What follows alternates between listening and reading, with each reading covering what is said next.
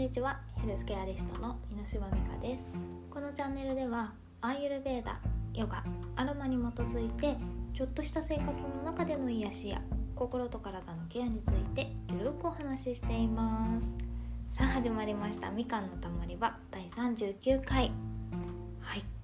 あ最近急に暑い日も増えてなんかもう夏が来る。えその前にいつ梅雨が来る？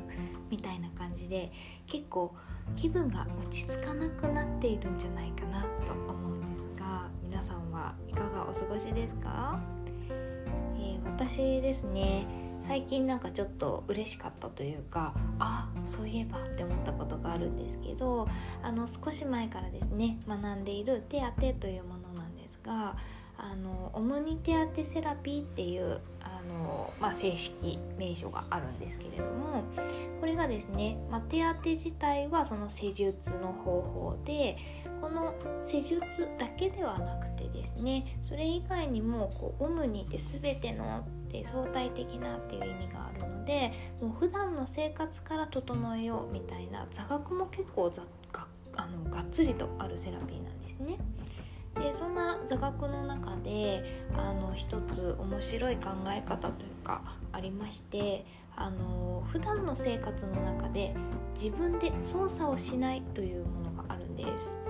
でこれが何のこっちゃなんですけどとっても面白くて簡単なんですね。あのもともと私あの普段の生活の中でこう効率をとにかくひたすら求める方だったんです。アーユルベーダで言うとピッタですね。効率を求めて午前中10時からあの人と会ってあそうすると1時間ぐらいで終わって帰って片付けて12時からあの予約が入れられる。みたいな。でその後夕飯はここ何時から？みたいな。でお客さんが11時に行きたいんですけどって言っても「すいません12時にしてもらえますか?」とかってこう調整をしてこうかなり主導的に操作をしてこう予定を埋めていたんですけれどもまあそれで埋まった時はすごいあの気持ちいいですよね自分でやったみたいな達成感があったんですけど逆に考えて埋めたその予定がこう崩れてしまう例えばやっぱり11時がいいって言ったけど12時にしてもらったお客様やっぱりその後の予定があのずれるとダメだからやっぱりキャンセルしますとかって言ってああもうキャンセルになっちゃったみたいなそういうストレスっていうのも結構感じやすかったんですよね。あとはもう本当にあの予定が崩れるだけじゃなくてうまくはまらない時はこう歯がゆくてストレスになってしまう。そんなところで結構あの気持ち的に嫌だなみたいなのも感じていたこと多かったかなって思います。でそれをもう本当に自分で操作せずに手放して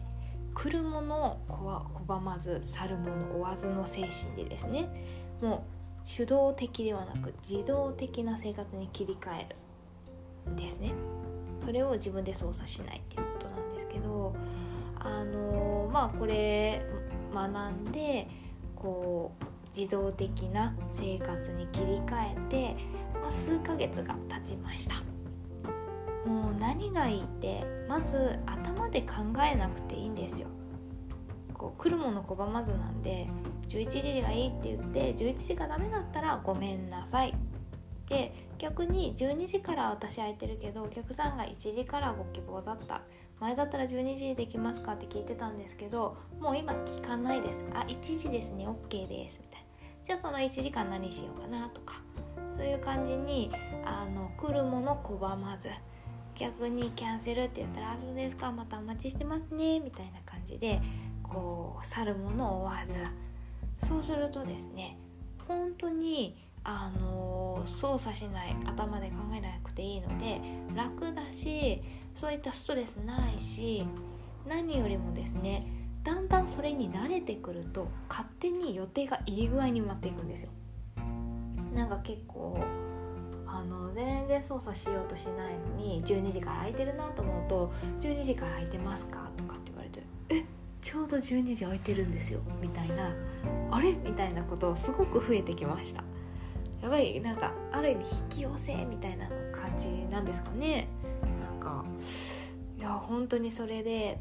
最初のうちは結構歯がゆかったりしたんです。調整するのが当たり前だったから。自分で操作したいのになんかしないっていうのが違和感があって。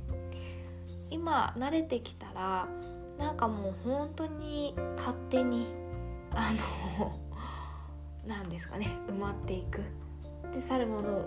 追わないのであましょうがないよねみたいな感じですごくあの心も体も楽になりました。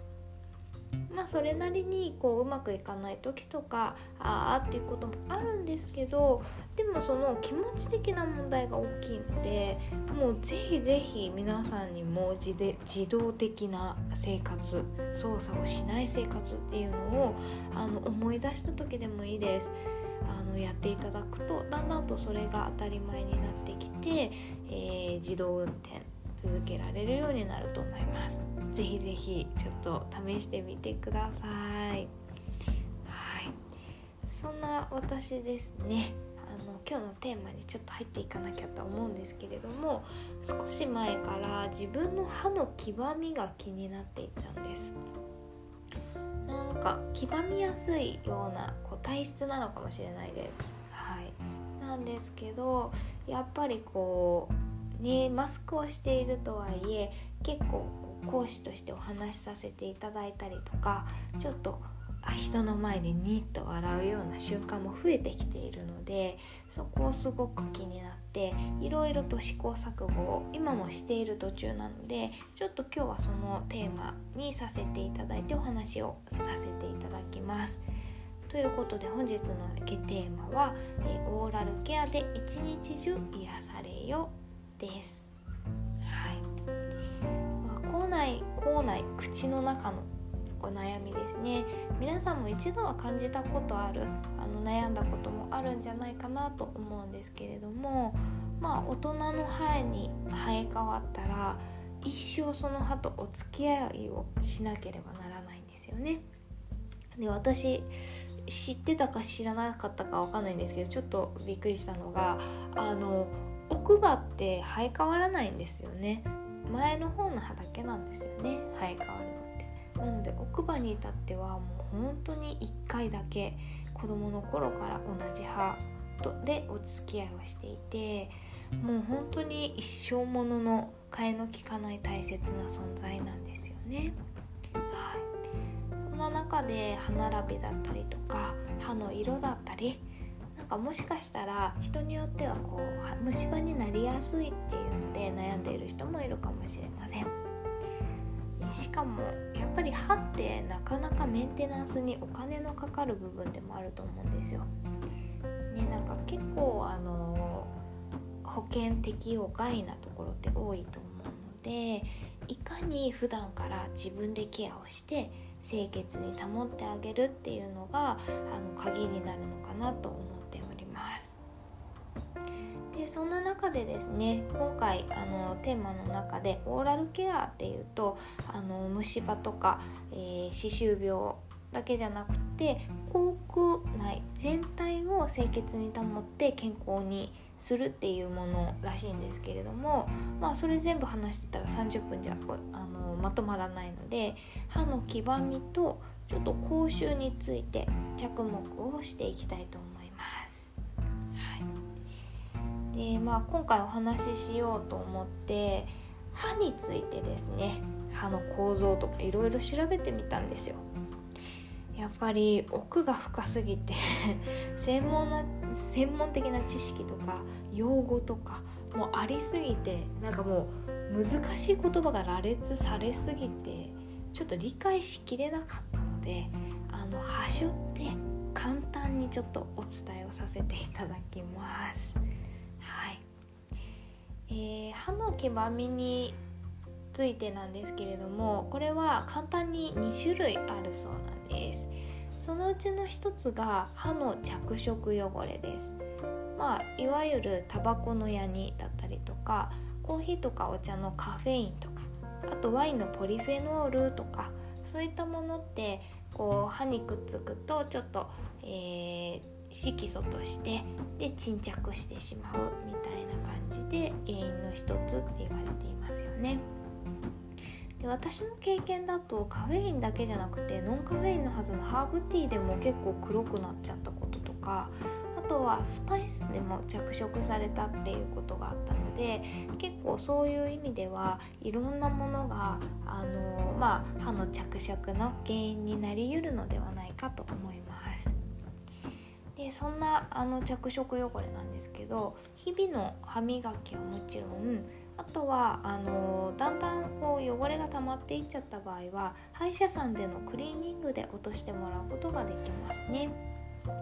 まあ、定期的にクリーニングとかあと何ですか定期検診とか皆さん行ってらっしゃると思うのでわかるかと思うんですけどそういうことで落ちる汚れが着色汚れです。で着色の原因となる食べ物とか飲み物を口に入れたらあの、まあ、口に入れたらというか食べたり飲んだりしたら早めにあの歯を磨いたり、まあ、でも食後は30分空けた方が歯が削れないって言われていますけどね、まあ、その30分超えたら一度しっかりと洗ってあげたり。あとはあの歯磨きができない場合は水で口をゆすぐだけでも着色の予防になるって言われています。であとあのこれもなんか聞いたことあったんですけど飲み物の場合ですね。あのお茶とか歯につかないようにストローで飲むっていうのもおすすめされています。なんかコーヒーをストローで飲むっていうのはちょっとなんかまああのホットコーヒーですね。なんか面白い話になるんですけどやっぱりストローだとそのまま喉の方に入れられるっていう意味では効果的なんですよね。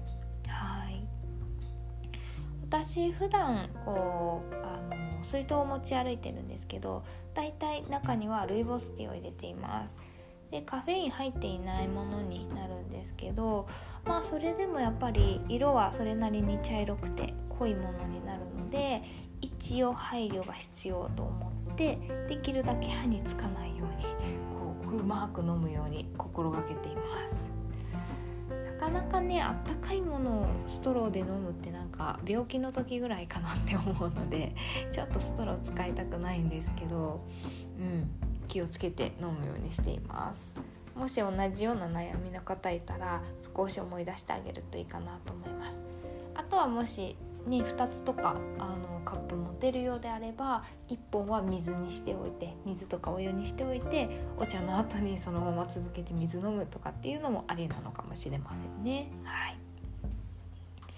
で一つ、えー、これが着色汚れだったんですけどもう一つの歯の黄ばみの原因というか、あのー、理由は歯の芯の部分象牙質っていうものなんですですけど、まあ、一番表面がエナメール質ってよく聞くところですね。その下の、えー、ちょっと、えー、柔らかい部分象牙質っていうのの色がにじみ出てしまっているから歯が黄色く見えるっていうのも、えー、原因になるそうです。でこの象牙質っていうのがもともと少し黄身を持ったような色なんだそうなんですね。でそれがさらに年齢を重ねるごとにこう赤褐色に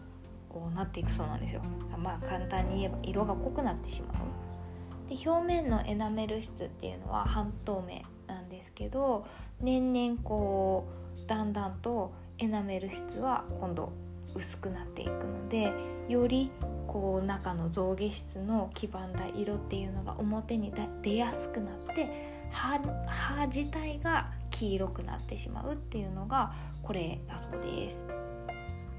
でそうなってしまうとクリーニングとか、まあ、表面の問題じゃないじゃないですか。なので普段のケアとかだけでは手に負えないのでそういう時に最近人気のホワイトニングっていうのが役立つそうなんです、まあ、ちょっと私もこう表面的な話なのでもっとあの歯科衛生士さんからしたらなんかちょっと違うよってなったかもしれないのでそしたら是非この後教えてください。すいません。で一応あのホワイトニングですね。最近ではあの歯医者さんで行うオフィスホワイトニングだけじゃなくってお家で好きな時にできるホームホワイトニングっていうのも人気だと思うんですよ。で一応それぞれ、まあ、メリットデメリットってあるらしいんですけどこう何ですかお薬が濃いとかお薬があの薄いから効果が少ないけどその分歯歯茎とか染みにくいとかそういうのがあるらしいんですけど、まあ、結局あの歯科衛生士さんに聞いたら何事もやっぱり、まあ、続けるというか必要な分だけしっかりと重ねてあげることであのいい結果が出て大切っていうことでした。はいえー、もうすごい気になってるのでちょっとそのうちやってみたいなと思っているんですけどこの間ちょっと相談に行った時にタイミングが合わなかったんですよね。なのでまた近いって思ってるんですけど一つネックになってるのがその薬剤が結構強いものまああの歯医者さんでやるものですね。えー、とオフィスホワイトニングってやつですかね。は、えー薬剤が強くて結構歯茎とかあの染みたりとかやっぱりそれだけ強い、え、薬剤をこう歯とか歯茎から体の中に入っていくっていうと、まあ、それなりに体にも負担になるらしいんですよ。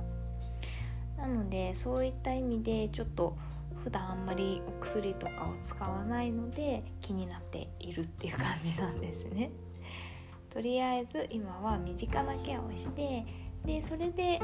ダメだったなって思ったらちょっと科学の力を借りに行きたいと思っております。はい、なのでですね今日はちょっとあの身近なところでできるケアっていうのをこの後お伝えしたいなと思うんですけれども、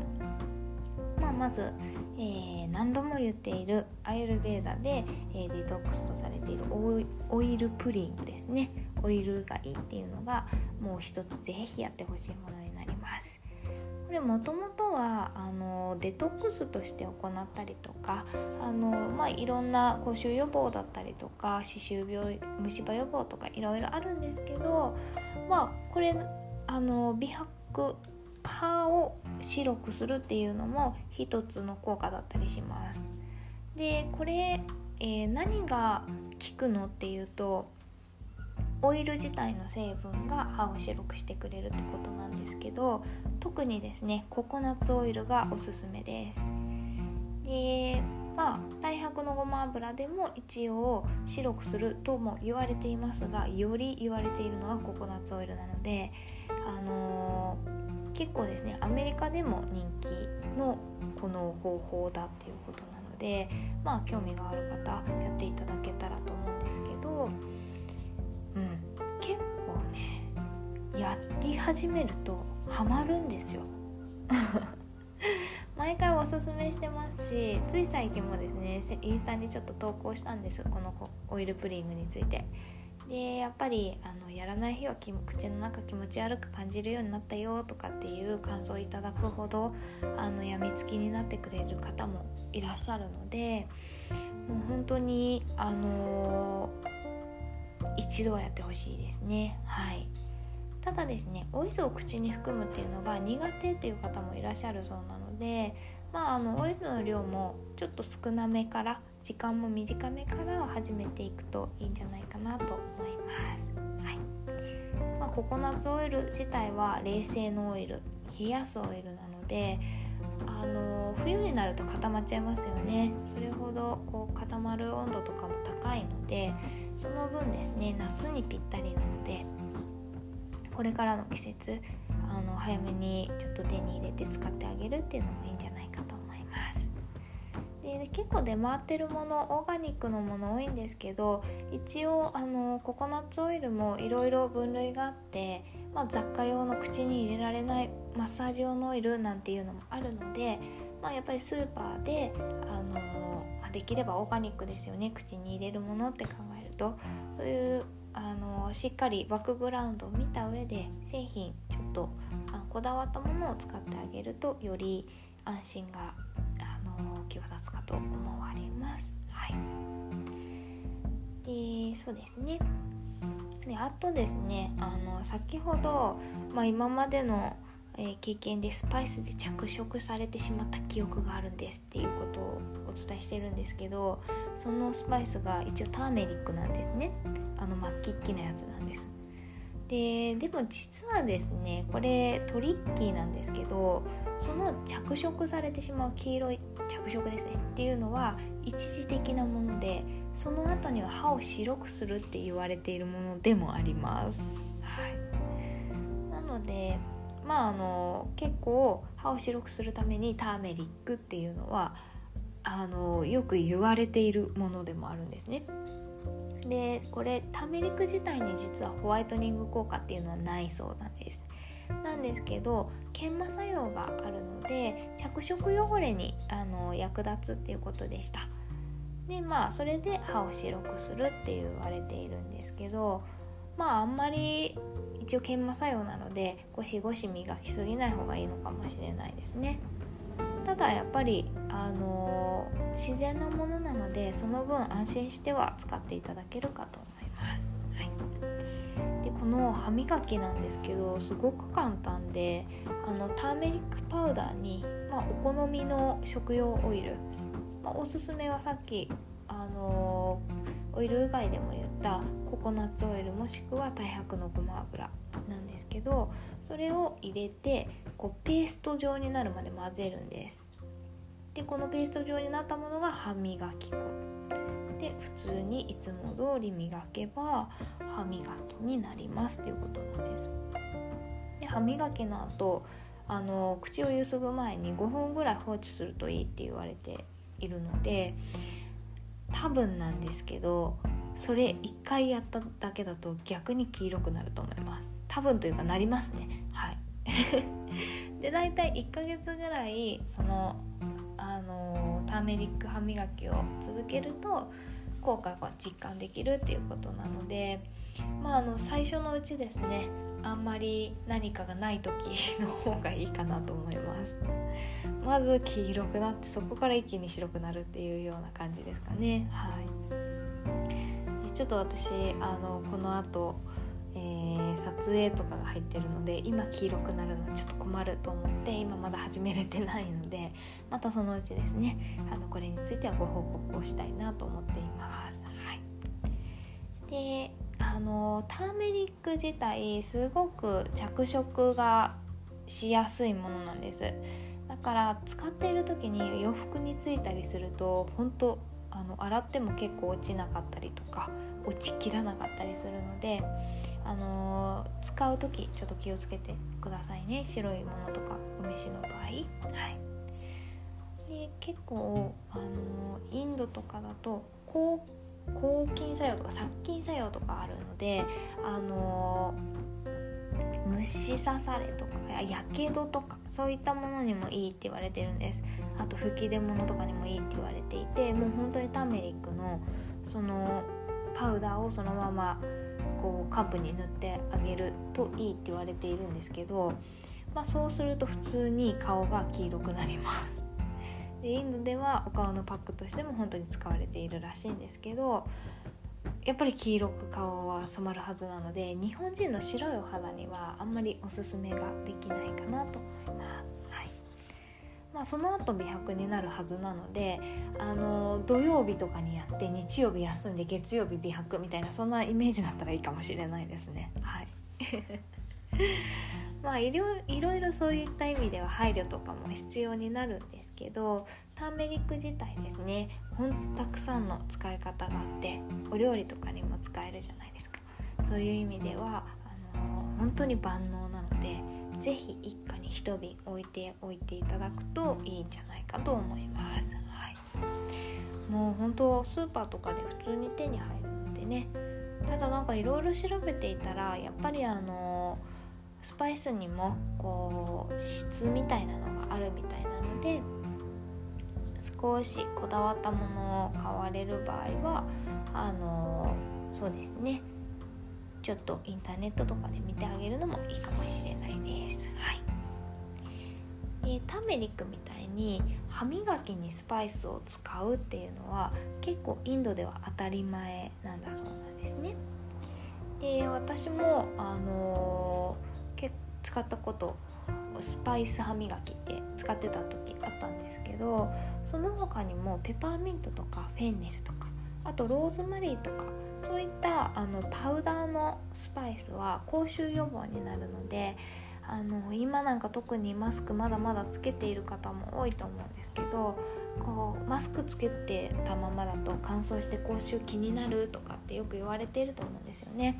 そんな時にはあのこの辺りの、えー、スパイスを取ってあげるのがおすすめですね。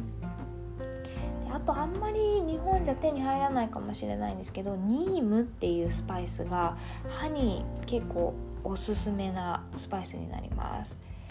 ただこれですねちょっと困ったことがすんごく苦いんです。苦いの大丈夫な方なら大丈夫ですけどまあなんか、うん、すごい苦みがあります。ただこの効果としてはデトックスだったりとかあと歯を白くするとかと虫歯予防とかも言われているのであの手に入る機会があるのであればさっきのあのターメリック歯磨き粉を作った時にちょっとだけニームを入れてみるとかっていうのがあのおすすめですね。はい、で私さっき言った、えー、スパイス歯磨き粉を使ってたっていう時期があったんですけどその時はオイルは入れないで本当にパウダーとして使ってパウダーで歯磨き粉をあのとして使ってました。もうただただパウダーのスパイスを混ぜてぐるぐるしてそのまま歯磨あの歯ブラシにつけて使うみたいな感じですね。もう本当自分の好みであのスパイスの量それぞれ調節してペパーミントとかすっきりするので少し多めに入れたりするとそれなりに清涼感を感じたりもできるので。でもちろんですねあの泡立たないんですよ。はい薬品とか一切入ってないので。なんですけどそのペパーミントフェンネルあとローズマリーですかね。その辺すっきりしてるのでその多めに入れてあげるっていう対処をしてあげると終わった後にすごい口すっきりしてで思った以上に歯ツルツルになります。すごいですこれ。なんか変な話普通の歯磨きを使うよりもツルツルになるかもしれません。ただあの歯ブラシがターメリックを入れてたらもう1回で真っ黄っきになりますね。はい。着色されます。その他そうですね。歯磨き以外でお口のケアとして鉄板のケアは、えー、下ごけぞりですね。これも何度もお話ししてるのであの耳たこごめんなさいって感じなんですが、まあ、専用のタングスクレーパーもしくはティースプーンでも大丈夫です、えー、下ベロの上に溜まった白いものですねアーマっていう毒素になるんですけどそれをこう書き出してあげる力は入れないで未来を、えー、傷つけないようにしながら取ってあげるとこの、えー、下に溜まった白いものが胃の中から出てきたいらない不純物って言われているので今の胃の調子を観察できるんです。であとやっぱりその不純物が下のに溜まってるってことは口内も、えー、汚れた状態なのでそのデトックスにもなるっていう意味で下ごけ取りっていうのはすごく大切にされています。で本当にこれ毎日毎朝やるんですけどその時によって取れる量とかあとは色とかも違ったりあとそのまあちょっとあんまりき綺麗な話じゃないんですけど濃さとかも全然違うんですよ。前日に食べたものとか食べた時間帯とか自分の今の消化の日の大きさによって全然変わるので本当に体調の変化を敏感に感じることができるのであのもう本当にティースプーン1個から始められるめちゃめちゃおすすめなケアなので1回試してほしいですね。はい。まあそんな感じで今日はあの普段身近なところからできる口臭ケア、えー、あとはホワイトニングケアですねについてお話をさせていただきました。なんか気になるものとかちょっとやってみようかなっていうの見つかりましたかね。はい、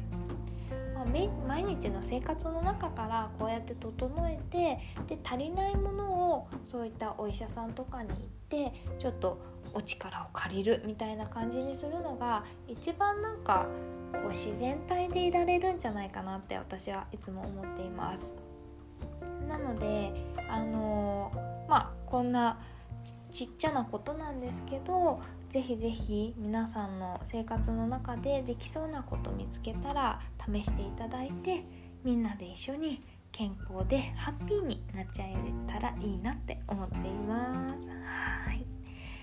では普段の、えー、私の活動などはインスタグラムに載せております。サナティオアンダーバービノミカぜひチェックしてみてください、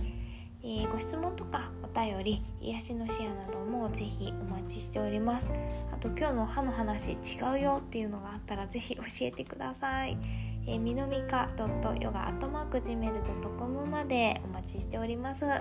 それで本日もご拝聴どうもありがとうございました。次回もまた来週のゆるみのお時間にお会いいたしましょう。それではさようなら。